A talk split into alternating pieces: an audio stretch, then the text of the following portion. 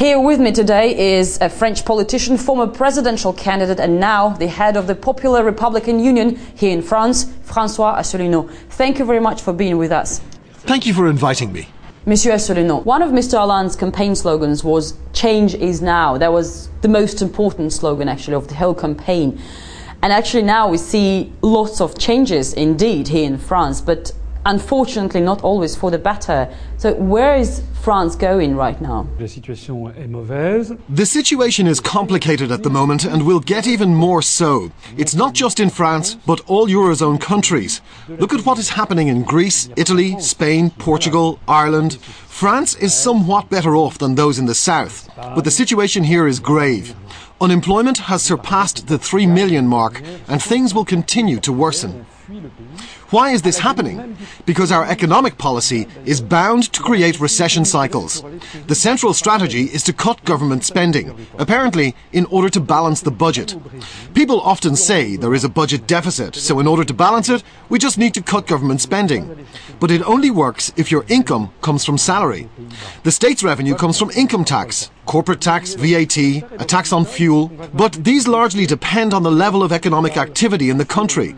If you cut government spending, stop hiring government employees, if you lay people off, if the government invests less, then obviously social care systems will suffer, unemployment will go up, people without jobs will consume less, they will stop driving and so on. Companies will sell less, trade will decrease. As a result, the budget will receive less money from taxes the fuel tax, corporate tax, the value added tax. So it is very possible that there will be an even greater budget deficit, even though government spending was cut. Now, with the economic crisis engulfing Europe, France has also been shaken dramatically. You've mentioned that the, its debt is enormous, budget deficit is too big. In this situation, how dangerous is this situation actually, and when and why it all went wrong, and whose responsibility or whose fault is all this? Le problème, c'est que l'on a volé. The problem is that the French people were robbed of all their major powers in the area of economic, fiscal, and budgetary policy, taxation, diplomacy, and military policy. All these powers were transferred to someone else. Tout a été transféré à d'autres. And may I ask you, who are these people, those others? D'une part, la The European Commission in Brussels, the European Central Bank in Frankfurt. It handles the euro. So this institution also pushes policies that lead to recession. And finally, NATO and the IMF, which is based in Washington, D.C. They also impose financial, diplomatic, and military policies on all European countries. A good example is the European approach to the situation in the Middle East, the Syrian crisis. It's very good that you've mentioned Syria and Libya. Let's discuss a little bit France's foreign policy. At the time of uh, Nicolas Sarkozy, the Arab Spring has just started, and France has actually played, has been very much involved and has play, played a central role in the Libyan crisis. What role does France uh, play in the Syrian crisis today? This is a difficult question because the coverage has been mainly one sided. A few years ago, nobody had a serious problem with the Assad regime. The Syrian president was invited by Nicolas Sarkozy to attend French National Day celebrations, but somehow he is now the devil incarnate. I am not trying to defend the Assad regime, but we get all our reports from the Syrian Observatory for Human Rights. Basically, two people in London presenting only one side of the conflict. First of all, I think that countries must observe international law. And international law prohibits interference in the internal affairs of a foreign state. So the first thing we need to do is to make sure that other countries don't interfere with the situations in Syria and Libya. France, no doubt, has sided with the opposition. But what kind of opposition is it? The opposition that enjoys wide support and sufficient funding. It gets arms from Saudi Arabia, Qatar, and NATO countries, and the US in particular. As such, the current situation can be described as external aggression against a sovereign regime, not a civil war. I think that the French government is biased. I don't think it's trying to resolve this crisis in earnest. Despite a new government coming to power, though Hollande replaced Sarkozy, no major diplomatic changes occurred. The reason is what I've already mentioned. France is a member of both NATO and the EU, so every decision has already been made for us. The new government should have reassessed the situation and said, we will look into this again. Alas, Foreign Minister Mr. Fabius said exactly the same as his predecessor. Mr. Assad has to step down. And on what grounds can we make this demand? Look at what is happening in Libya. What's been happening in Iraq since the so-called Western intervention? These countries are now hotbeds of Islamism, where Christians are persecuted. Iraq is a striking example. Hardly any Christians live in Iraq, while under Saddam Hussein, they made up almost 13% of the population. What will happen to Syria if we continue down this path? The country might fall apart into emirates like Libya, into smaller hotbeds of instability like Somalia, Sudan, Iraq, or Afghanistan. Do you think France should reconsider its foreign policy? Absolument. En, ayant, en étant neutre. Of course, France should take a neutral stance and cease this policy of double standards. Remember the Pussy Riot case which stirred massive outrage in the West, with Western media calling Russia a dictatorship? Simultaneously, protests were raging in Bahrain, a tiny kingdom in the Gulf. Seven protesters were sentenced to life in prison. You see, a life sentence is different, to say the least, from a two-year sentence for Pussy Riot. And all those Bahrainis did was take part in a political protest. But nobody in the West spoke of that because the US Fifth Fleet is based in Bahrain. That country is protected by NATO, and this can no longer be tolerated. And I believe that France should revert to its traditional policy of restoring justice in international relations. This is the role we should play instead of taking sides. What has the new French president brought to people of France? Mr. Hollande got elected on promises he cannot keep. It's as simple as that. So what is going to happen is what's already happening. Mr. Hollande does not have the resources he needs to change policies imposed by Brussels, the European Commission or European Central Bank. His election victory was a result of a misunderstanding and a few months into his term, the French have already started to feel angry. And I'm willing to bet my last dollar, and please note I'm not at all happy about it, that in a few months' time the political situation in France is going to become very problematic. Is it going to stay like this? Will status quo remain? En France, Debates and criticism of the European system are not allowed in France. Legally, you do have such a right, but in reality, you don't. It's as if it never existed. It is prohibited for all major French mass media outlets. Many French political parties criticise the EU and decisions coming from Brussels. Normal democratic logic would be to discuss whether we should continue to be a part of this political structure or not.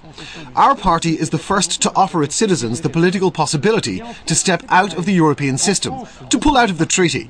And by the way, it is legally possible, as Article 50 of the EU Treaty allows it. But I should say that since creating this party, I have run into major difficulties in advocating my position in major newspapers and French media outlets. The union only grows, even though it's not functioning any longer. Switzerland and Norway are not EU members, and they are better off than other European countries. Furthermore, inside the EU, Sweden, Denmark, and the Czech Republic are not part of the Eurozone, and they are faring better than Eurozone members. There is no reason to believe that things will worsen if we pull out of the EU and the Eurozone. Okay, you are not at all a fan of the European Union, but what future you see it having? Moi, je suis convaincu que cette affaire I am sure its future is bleak. In any case, people are now turning away from it. For example, 55% of French voters opposed the European Constitution in a 2005 referendum. But instead of saying, OK, our people are against it, we need to have a real discussion to find out whether we really want to move closer to disaster, we forced the European Constitution on the people. The case was far from democratic. pour savoir est-ce que l'on veut continuer Okay, as I understand, you say that the European Union is uh, is the biggest threat for France. But can France actually resolve its economic problems without European Union? Mais, mais l'Union, l'Union The EU is aggravating our problems and not solving them. First of all, every year France pours 21 billion euro into the EU budget.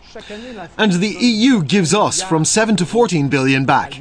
It means that every year we lose 7 billion euro spent on funding EU operational work or financial institutions that provide aid for Eastern countries. Secondly, if we leave the Eurozone, we will be able to determine our monetary policy on our own again, to set interest and exchange rates, none of which we can do now. Thirdly, people think that the EU makes us stronger. But in what way? There aren't any examples of joint manufacturing projects that have been successful thanks to the EU. Many people believe that Airbus and Ariane space launchers were the result of EU cooperation, but that's completely wrong. These projects are international, and I support international cooperation. There is also a moral aspect to the European integration crisis. People understand that they can't control the process anymore. We just need to take the power to determine our own future back into our hands, and then morale will improve. You are also known as a harsh critic of another membership, of France's membership in NATO. Why? L'OTAN a été créé en 1949. NATO was created in 1949 to counterbalance the Soviet Union. Does the Soviet Union still exist? No. Moreover, NATO is engaged in the Afghan war at the moment. Do you know what NATO means? NATO stands for North Atlantic Treaty Organization. Does Afghanistan border the Atlantic region? NATO has become a military alliance which is trying to impose its rules on the entire planet. France has always been known to stand up to empires. Let's now change the subject completely. Um, provocative, uh, low budget US made movie Insulting Islam has provoked anti Western protests throughout Muslim community all around the globe.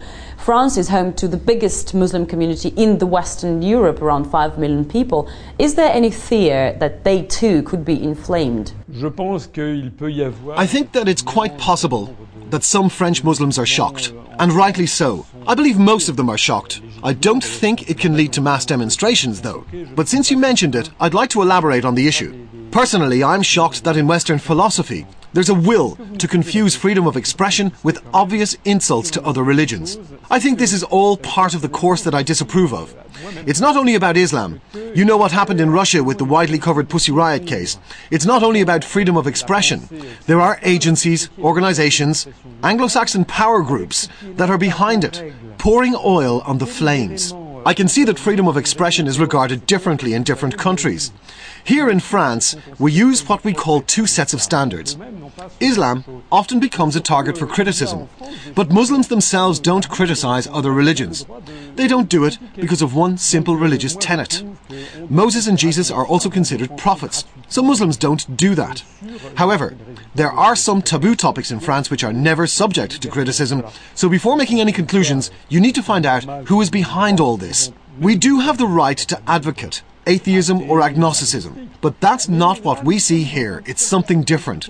Someone is trying to sow seeds of discord and unrest, pour oil on the flames on purpose, with political and geopolitical motives in mind.